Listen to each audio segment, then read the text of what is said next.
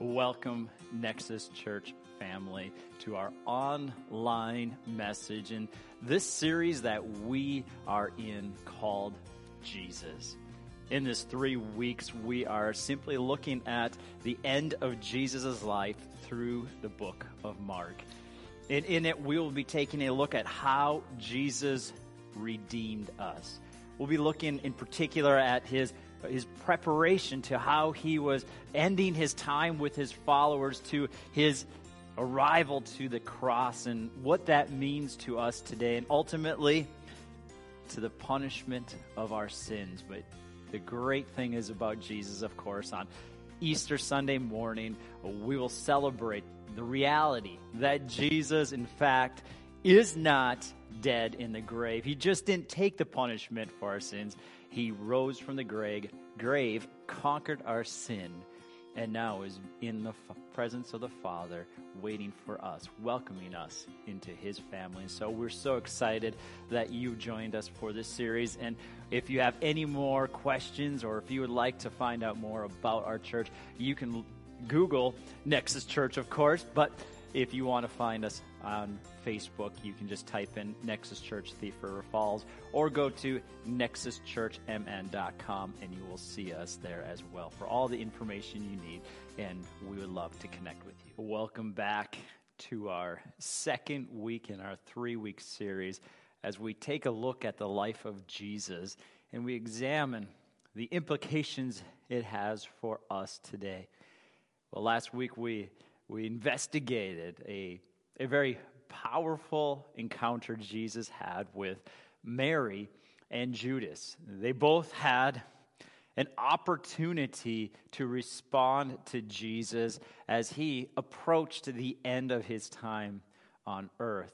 Uh, Mary responded appropriately, Judas, of course, not so much. You see, one of them had the response of preparation for what God was about to do. The other one wanted to hold on to this, this illusion of what this world meant to them. And so today we're going to take the next step in this process of Jesus' final days on earth as we welcome in this week of remembering the sacrifice of Jesus. Now, if you're listening to this at another time, we are on Palm Sunday and we will be reading from a, a very popular passage that we read on Palm Sunday. And, and this particular one is out of Mark chapter 11, and we'll be reading verses 1 through 11. And this is just simply Jesus' arrival to Jerusalem right? This is where Jesus would be sacrificed. This is where he'd be hung on the cross and, and put into the tomb and raised three days raised from the dead three days later. And today we're just going to look at Jesus' approach and how people responded. And then we will apply it to our own life. What does that mean for us today? You see, for those of us who have experienced and encountered God's love and, and put Him as Lord of our life, there's only one response that we should have to this Savior of ours, and that is a spirit of worship, a spirit of praise, a spirit of giving to God honor and glory to Him. That is a life that is given to Him in thankfulness for His life so that we could be with Him for all of eternity. And so, if you would, uh, turn to Mark chapter 11. We'll be reading it together, and then we'll investigate a little bit more what other scriptures have to say about Jesus' arrival uh, on this day when he goes into Jerusalem. So, Mark 11, verse 1 says, When they approached Jerusalem at Bethphage and Bethany, near Mount of Olives, he sent two of his disciples and told them, Go into the village ahead of you. As soon as you enter it, you will find a colt tied there, on which no one has ever sat. Untie it and bring it. If anyone says to you, Why are you doing this? say, The Lord needs it and will send it back here right away. So they went and found a colt outside in the street, tied by a door. They untied it, and some of those standing there said to them, What are you doing untying the colt? And they answered them, Just as Jesus said. So they let them go. They brought the colt to Jesus and threw their clothes on it, and he sat on it. Many people spread their clothes on the road, and others spread leafy branches cut from the fields. Those who went ahead and those who followed shouted, Hosanna! Blessed is he who comes in the name of the Lord. Blessed is the coming kingdom of our father David. Hosanna in the highest of heaven. He went into Jerusalem and into the temple, and after looking around at everything, since it was already late, he went out to Bethany with the twelve. And so begins this final moment in the history of Jesus being on earth. What I found rather interesting before we go into this response of the crowd was, was the moments leading up to Jesus coming in. Right? The, the first thing we read of in this passage is these two men. Now, we don't know who they were, could have been any of the disciples, probably not Judas, of course, but one of the 11 disciples that Jesus spent so many years with. We're, we're told to go and borrow a colt. I don't know about you, but this had to be a really big test for them, right? Uh, they, they've seen Jesus do all these things the miracles, the signs, the, the wonders. They saw him preach to multitudes and feed multitudes. And, and now comes the time where they were to respond in faith. I don't know about you, but, but just borrowing a friend's car is, is a leap of faith for me. Like, I struggle asking people for things that I know, people I know and trust and have a relationship with you. But these guys go up to seemingly a stranger and ask for their animal for Jesus to ride on. It's crazy. That's great faith that these men have. And it, it, should be something that we find comfort in. That when we trust what God tells us to do, that, that He will work things out. He sent His Spirit on ahead of Him, in a sense, to prepare these guys, because when they told them what was happening, they freely allowed them to take it without questioning. They just said, All right, that's good. There was a move of the Spirit in this. But also take note about the fact that Jesus sent two of them. This is very important. There's these two first points before we even get into, into the response of the crowd are so crucial for us as Christians, as, as followers of Jesus, because first of all, it takes faith to do what God asks us to. Right? And the second one is, is there's power in community. There's power in this community. Jesus sent two out for strength, for comfort, for wisdom. This wasn't the first time Jesus sent two out. We go back to Mark 6, verse 7, and we read that Jesus summoned the 12 and began to send them out in pairs and gave them authority over unclean spirits. And they did some pretty powerful things, right? And come back and later report to him all the things that the Spirit did. See, there is power in community, and Jesus is not ashamed to send his people out in pairs. We are not called into isolation. This is why we believe the church is so important because there is power in community.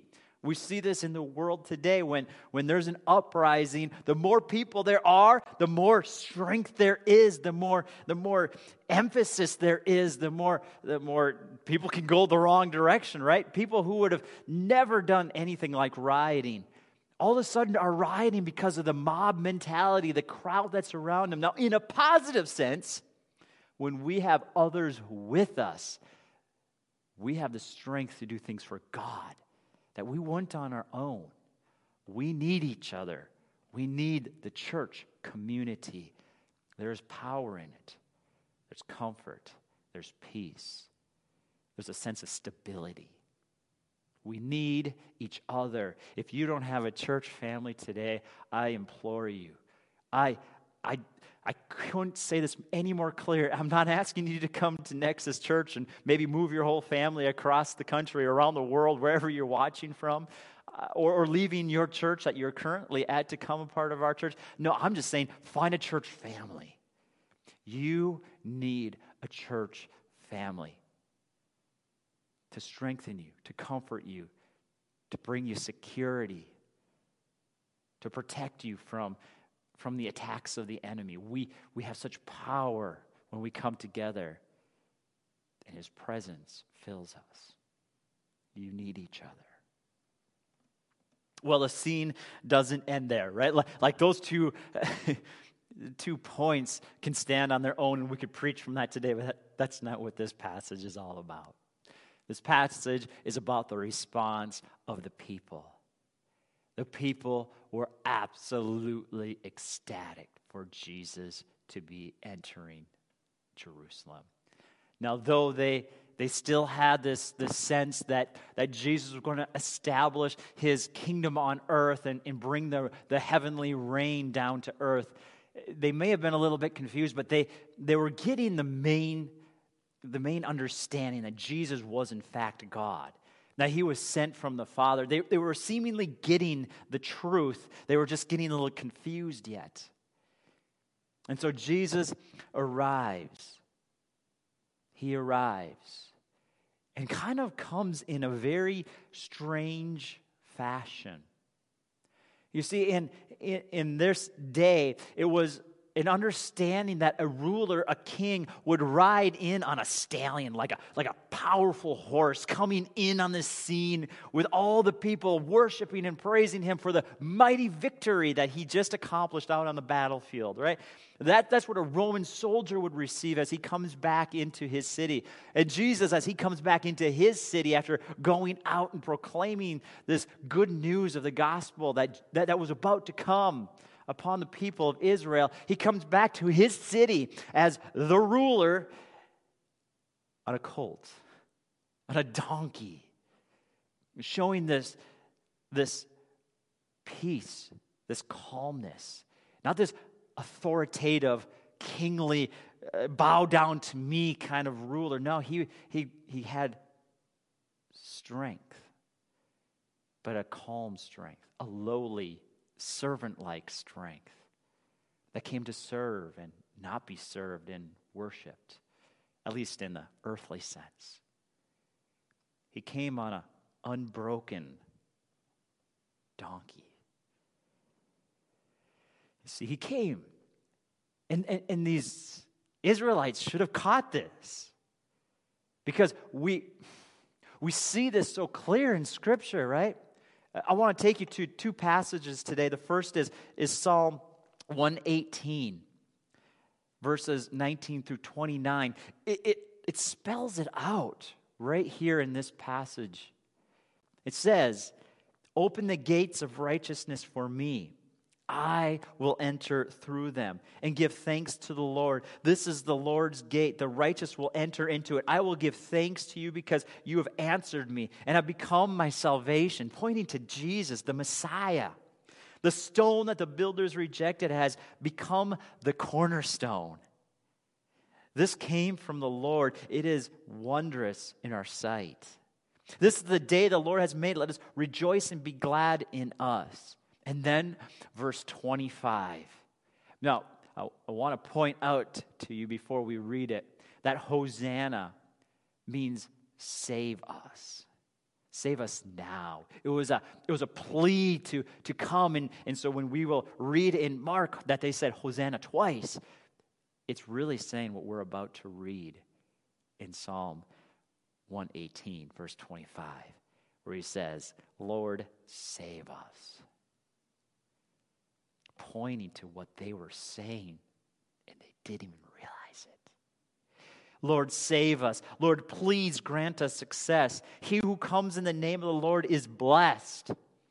From the house of the Lord, we bless you. The Lord is God and has given us light.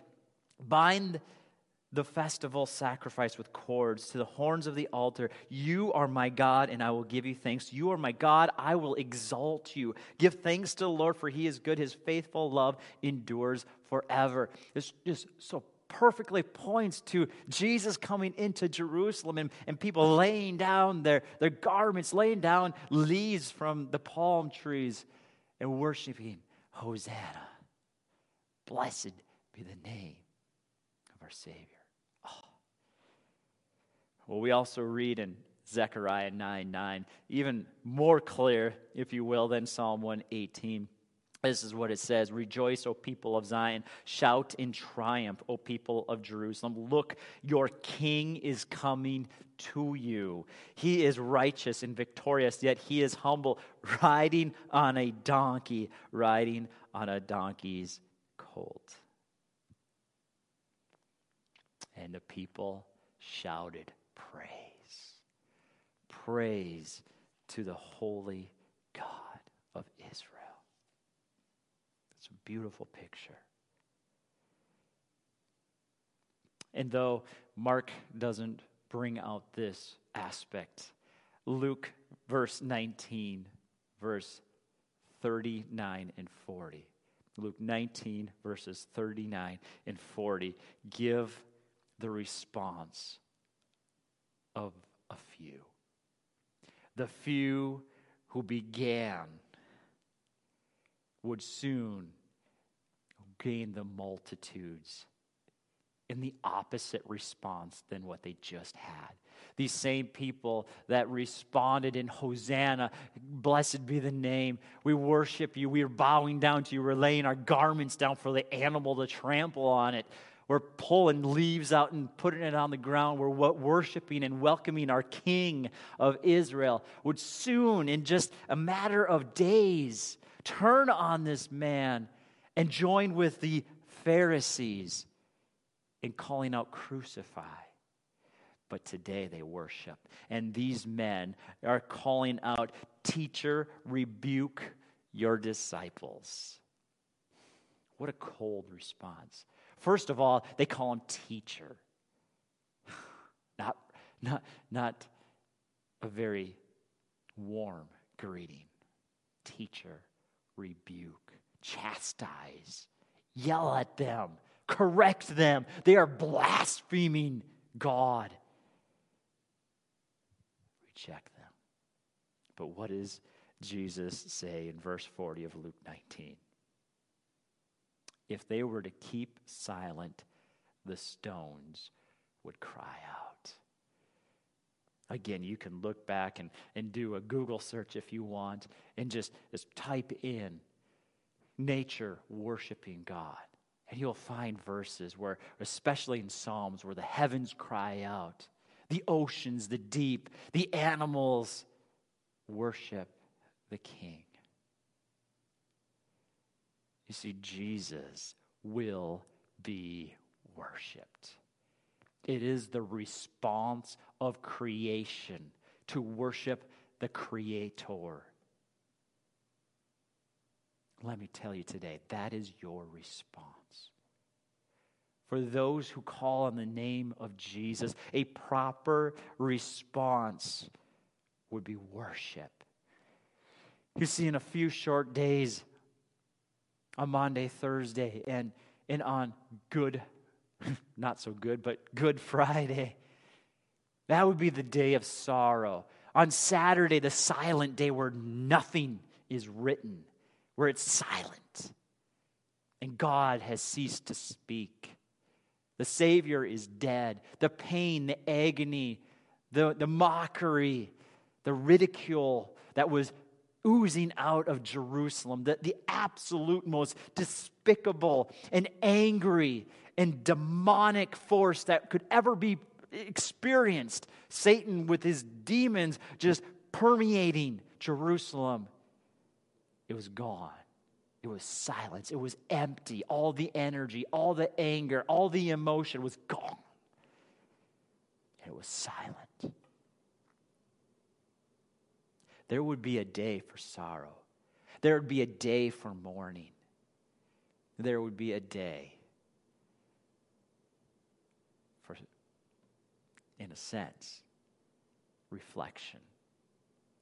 But today wasn't that day. Today was a day of worship. And a week from now, we'll be once again worshiping our King, thanking Him for His resurrection. And so today, as we, we begin this week of reflection of what God has done for us, there is a sense of sorrow. There is a sense of reflection that we must do. But if you call yourself a Christian today, if you have given your life to Jesus, the response that God is asking for you is will you lay your life out in worship to Him? Now, of course, that can be through songs, that can be through your prayer time and you thank Him, but in your actions, in your daily work, in your rest, your life is to be a reflection of praise and thanks to God. Worship your God. You see, I, love Isaiah 12. This gives you a perfect example, a perfect layout of what a, a proper reflection of what Jesus has done for us and how we should respond. Uh, verse 1 of Isaiah 12 says, On that day you will say, I will give thanks to you, Lord, although you were angry with me, right? God, in his anger, I just want to pause there for a moment. This, this is exactly what Romans 3.23 and Romans 6.23 talk about. We've all sinned. We've all made mistakes. And, and, and our, our if you will, what we deserve, our consequence, is eternal punishment, eternal judgment for all of eternity. We should have received God's anger, but Jesus came. And on the cross, when he was hanging there, and he cries out, My God, my God, why have you forsaken me? He's taking all the punishment that we deserve on the cross. And though you were angry with me, your anger has turned away, and you have comforted me. Would you let the comfort of God fill you today, touch you?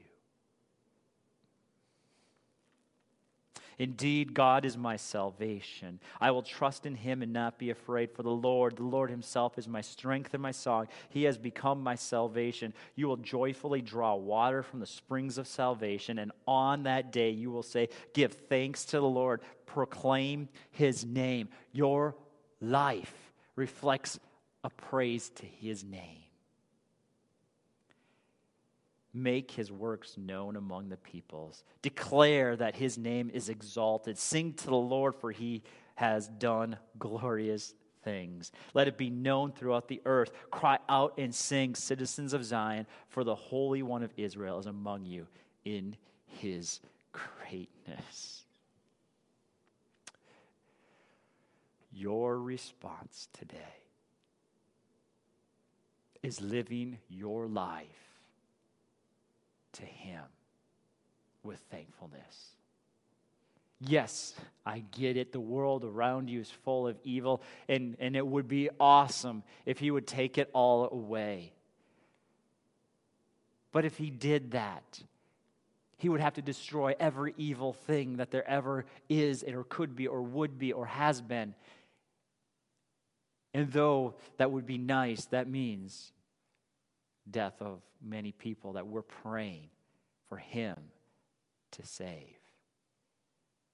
You see, God's goodness is such that He wants all people to be saved, and He is waiting for their will to, to accept His forgiveness, His salvation.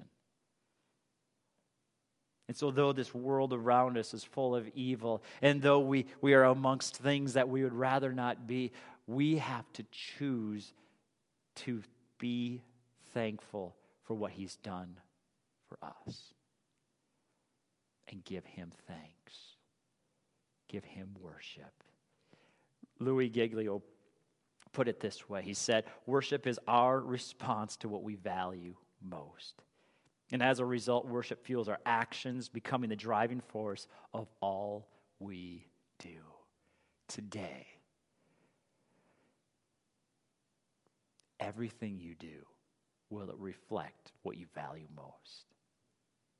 And if you don't value your salvation, your eternity sealed in the hands of God in heaven, if that's not what you value most, I'm going to be rather blunt and ask you why.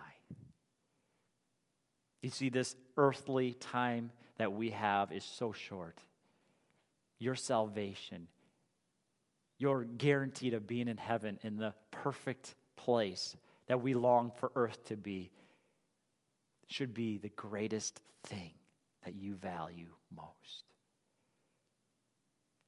And I pray that for those of you who haven't received that forgiveness, that salvation, my prayer is that you would do that today, that you would go to God and say, God, I need your forgiveness. I have done bad things. I, I know that, that my mistakes causes me to be separated from you, and I need you to forgive me. I need Jesus to save me, and I'm going to live for him. I want to give my life for him to save and to redeem, to bring me to the place where I could be in that beautiful place called heaven. Will you do that today? And after you do that, after you say it in your own words, my, my plea for you is that you would find a church home where you can connect, where you can be built up, where you can be strengthened, comforted, and equipped in every way you need to live your life for Jesus on earth. And so, Father, I pray for your people today that are listening. You created every single person, Father, and your heart for them is that they would come to a place where they give their life to you. I ask, Father, that you would be working on their heart right now so that they understand their need for Jesus and that they would, they would ask for that forgiveness and they would commit their life to living for you. That they would allow you to have full control of their hearts, their minds, their actions. In Jesus' name, amen. Amen. I thank you, Nexus Church family online, for joining us today, and we look forward to seeing you again next week.